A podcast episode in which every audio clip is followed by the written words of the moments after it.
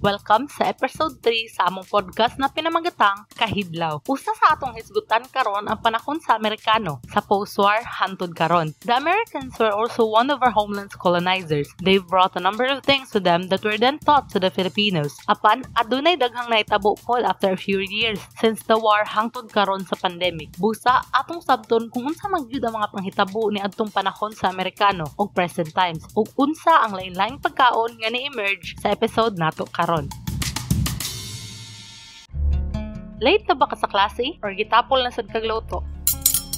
Worry no more. A variety of delicacies that Americans brought us has made our lives easier and faster. Fried spam, hot dog, and egg with a side of rice is the perfect breakfast combo. Paspas ug walay hasol nga patok pa sa tanan. This can also be used as the main ingredient sa imong sinangag, sabaw o spaghetti. Kanig yung mga Pinoy, maayo kay mangitag paagi para masulbad ang ilang kagutom. Well, we will be discussing the American influence on Cebuano food today. So, just to give you a glimpse of the context, the Americans introduced new technological advancements in the production of food, especially food preservations. So, bale, mas modernized ni siya compared sa Spanish period nga atong gitopikan sa previous episode. Tungod ani, ni-emerge dayon ang mga local ready-made foods like luncheon meat, corned beef, ug uban pa. Sus, lami pag yun na oy kung parehason og itlog ug buwan.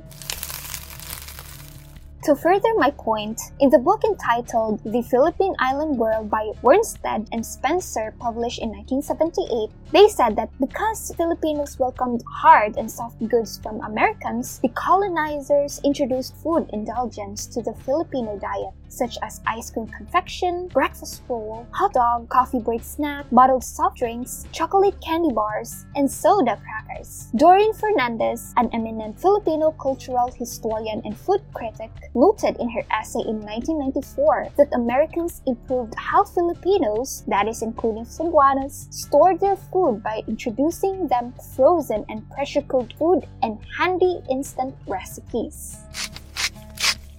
Ooh, Haley, did I just hear the word instant? Well, that's apparent because Americans were actually the ones who taught Filipinos about canning foods with preservatives to prolong the shelf life of meals, as written in a 2021 article by Pilar Mitchell, where she talked about America's spam in the Philippines.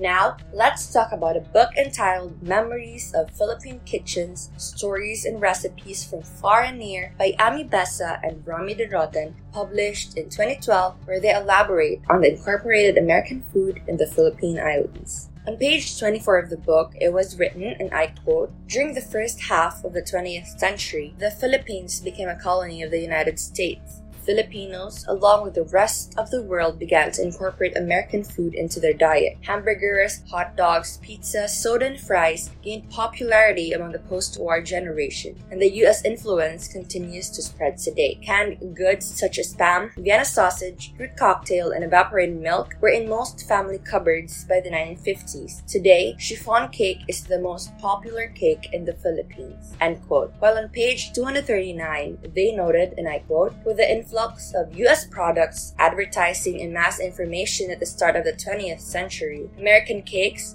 in particular the chiffon cake, became the desserts Filipino matrons used to demonstrate their baking prowess. In place of the dense, rich European cakes, the light, airy American cakes and the breads became the standard by which baked products were judged. Today, chiffon cakes are still baked in Filipino homes and are sold in mass quantities at bakeries all over the country. End quote.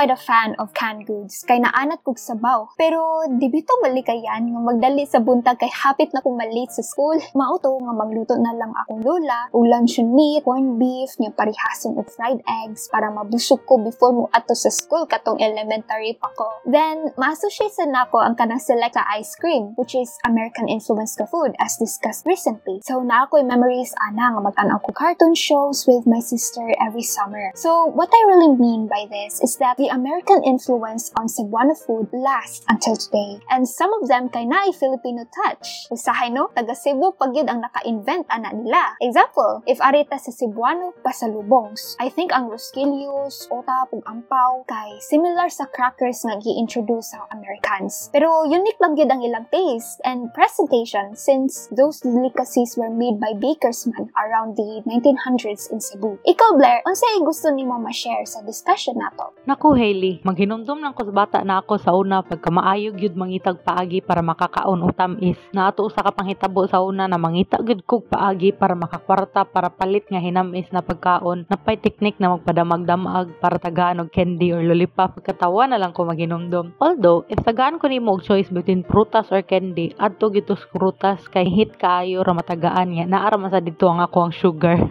Grabe akong addiction sa mga instant and frozen products sad. Maskin karon, instant noodles, frozen ham, ug sodas. Hay, makaingon gid ko na panagsa na pagka-healthy sa ako ang food choices. Mao ganing sa ako alang, nindot sad na hangtod karon ubay-ubay pa na makita ang impluwensya sa mga Americans. Kay wide kayo ang imong choices sa pagkaon. El, unsay wang ikasulti about ani nga topic? Hala, uy, sa inyo mga gipang storya Hailey ug Blair ba? Magkainumdum sad ko sa ako childhood ay tungod sa ato discussion ba? Maka-remember gid ko nga nidako ko sa westernized Filipino family. As a kid, kinaon yun ako basta bunta kay breakfast roll. Pero most often yun kay hotdog. Kilig sad kayo ko family magpakaon na mo with my cousins og chocolate candy bars. Puno asad sa amo house bitaw frozen foods since everyone in my family kay busy bitaw. Pero as I grew older, nakabantay ko na kanunay na jud spam amo breakfast together with rice, of course dili jud siya mawala. Pag isgod sa nato sa ubang sources kay naka-remember jud ko nga magdali-dali jud ko og kaon og lunch sa una kay mahadlo ko pa kanon og papaya. Kay dili bitaw kay ko hilig. Pero basta gani na chiffon cake ay maghulat gud mahuman kaon tanan uy. Of course pag mature na jud nako, naka-realize jud ko sa essence sa canned goods. Lifesaver jud bitaw sila labi nang magdali-dali. Mao maka-thank jud ko na maayo na lang bitaw nga ubay-ubay sad ang lasting contribution sa Americans sa ato ah.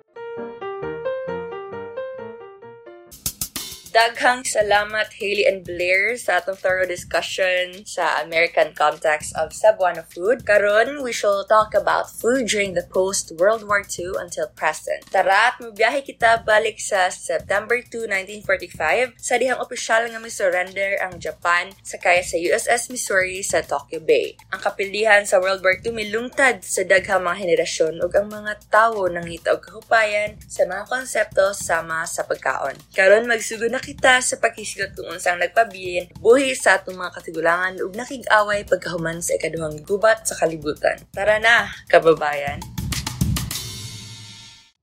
Karon, mag-ask good ko, familiar man tanan aning budol fight sa? Let's talk about it. Budol fight had its origins at the start of the American colonial period in the Philippines as an American West Point Cadets Feast a boodle fight is a long-standing tradition throughout the 7500 island country of the Philippines, originated at the Philippine Military Academy where it fed an army and its commanding officers. Eating together was a symbol of camaraderie, brotherhood, and equality. A boodle fight, in the context of Filipino culture, is the military practice of eating a meal without any calorie and dishes. Instead, diners practice kamayan. This part of the podcast offers you the post-World War cuisines and how contemporary Cebuano cuisines were shaped by years of colonization. As we venture back to the post-World War food in our country, we can imply that food scarcity was severe. Cebu was still recovering from the chains of poverty and war through innovative ways of cooking. This then eventually led to the contribution of food in the contemporary literary works. Now let's hop on the secondary information about the foods in this time being. In the book The Fall of the Philippines by Louise Morton, it was written that when the ration was cut in half, the food allowance for the 80,000 soldiers and 26,000 civilians on Bataan was steadily decreasing and unbalanced. They were provided with 6 ounces of flour and canned or fresh meat per day, or 10 ounces of rice and 4 ounces of meat or fish. It was also mentioned that the soldiers eat canned meat or fish, canned milk, flour, canned vegetables, sugar, lard, substitute, coffee, and fruits. On the other source, culture ingested on the indigenization of Philippine food of Gimlet and Fernandez, they elaborated on the fact that the Chinese food today available in homes, merenderos, school cafeterias, inexpensive restaurants, and on streets was brought by in traders rather than conquerors. Because of the source and the sheer luxury of the invaders' cuisine, it may today be found on fiestas table, aristocratic dining tables, and costly restaurants where it is presented as Spanish rather than Filipino food. Now, arin na sa to sa primary sources. I must tell you though, the primary sources in this period for this part of the podcast ni hit kaayo. Perhaps because it was at this time when food was more on maintaining its supply and managing its access for all Filipinos in the country. But despite that, in the contemporary era, food became the sustenance of creative writing for Cebuanos. Here is an original Visayan poetry or balak by Maria Micaela entitled Binignit. Walay sama ang kalami sa binignit labi na og bag-ong haon, unya init. Ang kalipay sangko sa langit, kiwala jay sama ang kalami sa binignit. Andama ang mga sagol sa masalandang og gabi, na apay saba, kinagod nga lubi. Apila ang nangka, ang ube ug kamote, ang pilit ug sago, ayaw kalimte. Isagol ang gata ug tubig unya pabukala. Unya ilunod ang mga sagol pero ayaw dali-dalia. Huwata mo humok ang mga sagol nga gahi kay basin unya ang lami malahi. Para mo tamis, butangi ug asukar. Para ang kapait, dili mo tukar. Ayaw pagdugay, hukara samtang init para matagamta mo ang kalami sa binignit. O diba, first time pa ko nakatry binignit with feelings. Now here we have a message from His Excellency Carlos P. Garcia, President of the Philippines to the Congress on the State of the Nation, delivered on January 25, 1960, and states that, during the year 1959, we touched a few peaks in Progress Highway. We piled up bigger surpluses in rice and corn, thus firming up our success in the campaign for self-sufficiency in food.